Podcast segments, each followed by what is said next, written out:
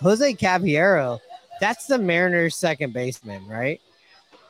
And, It's- and It's looking like that, and it's looking, uh, you know, how Scott Servais talks about him, and you can just see his eyes light up about like how, how this guy plays baseball. But hey, and and you're get- and you're really excited about how they call him Cabby. You Cabby. Cabby. Scott Servais calls him Cabby, so I call him Cabby. Yeah. So listen, Jose Caballero is got to be one of the biggest surprises. Uh, we saw him get his first home run in uh, the the game the game three in Atlanta tonight. Follows it up. I know it's against Oakland, but this isn't a spring training game. I know when people go, know. well, it was against Oakland. Well, guess what? A lot of teams go out and they can lose against teams in professional sports. You're not supposed to. The Mariners take care of business in this game. Hopefully, they take care of business in the series. But Caballero is, to me, and I and I I, I would assume for the organization now, that's your everyday second baseman, unless mm-hmm. there's unless there's just somebody something he hasn't played enough to go. He can't hit this person or this No, did person. you see the two defensive plays he made tonight? also? Absolutely. uh, Gino. What about Eugenio Suarez as being the second best defender in baseball?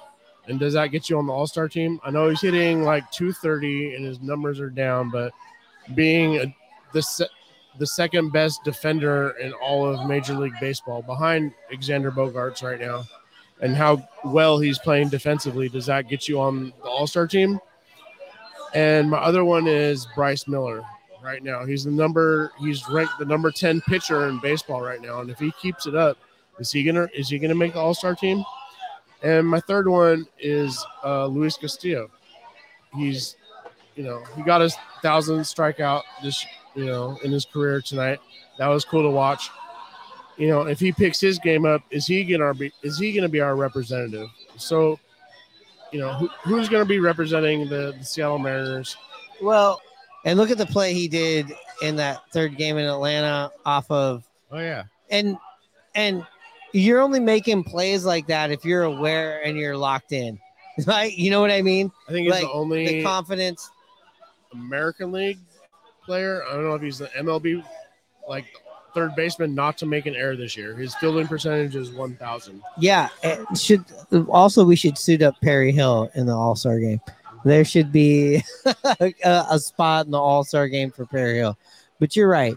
Um, you know, I hope I hope I hope Eugenio can get his offensive numbers going.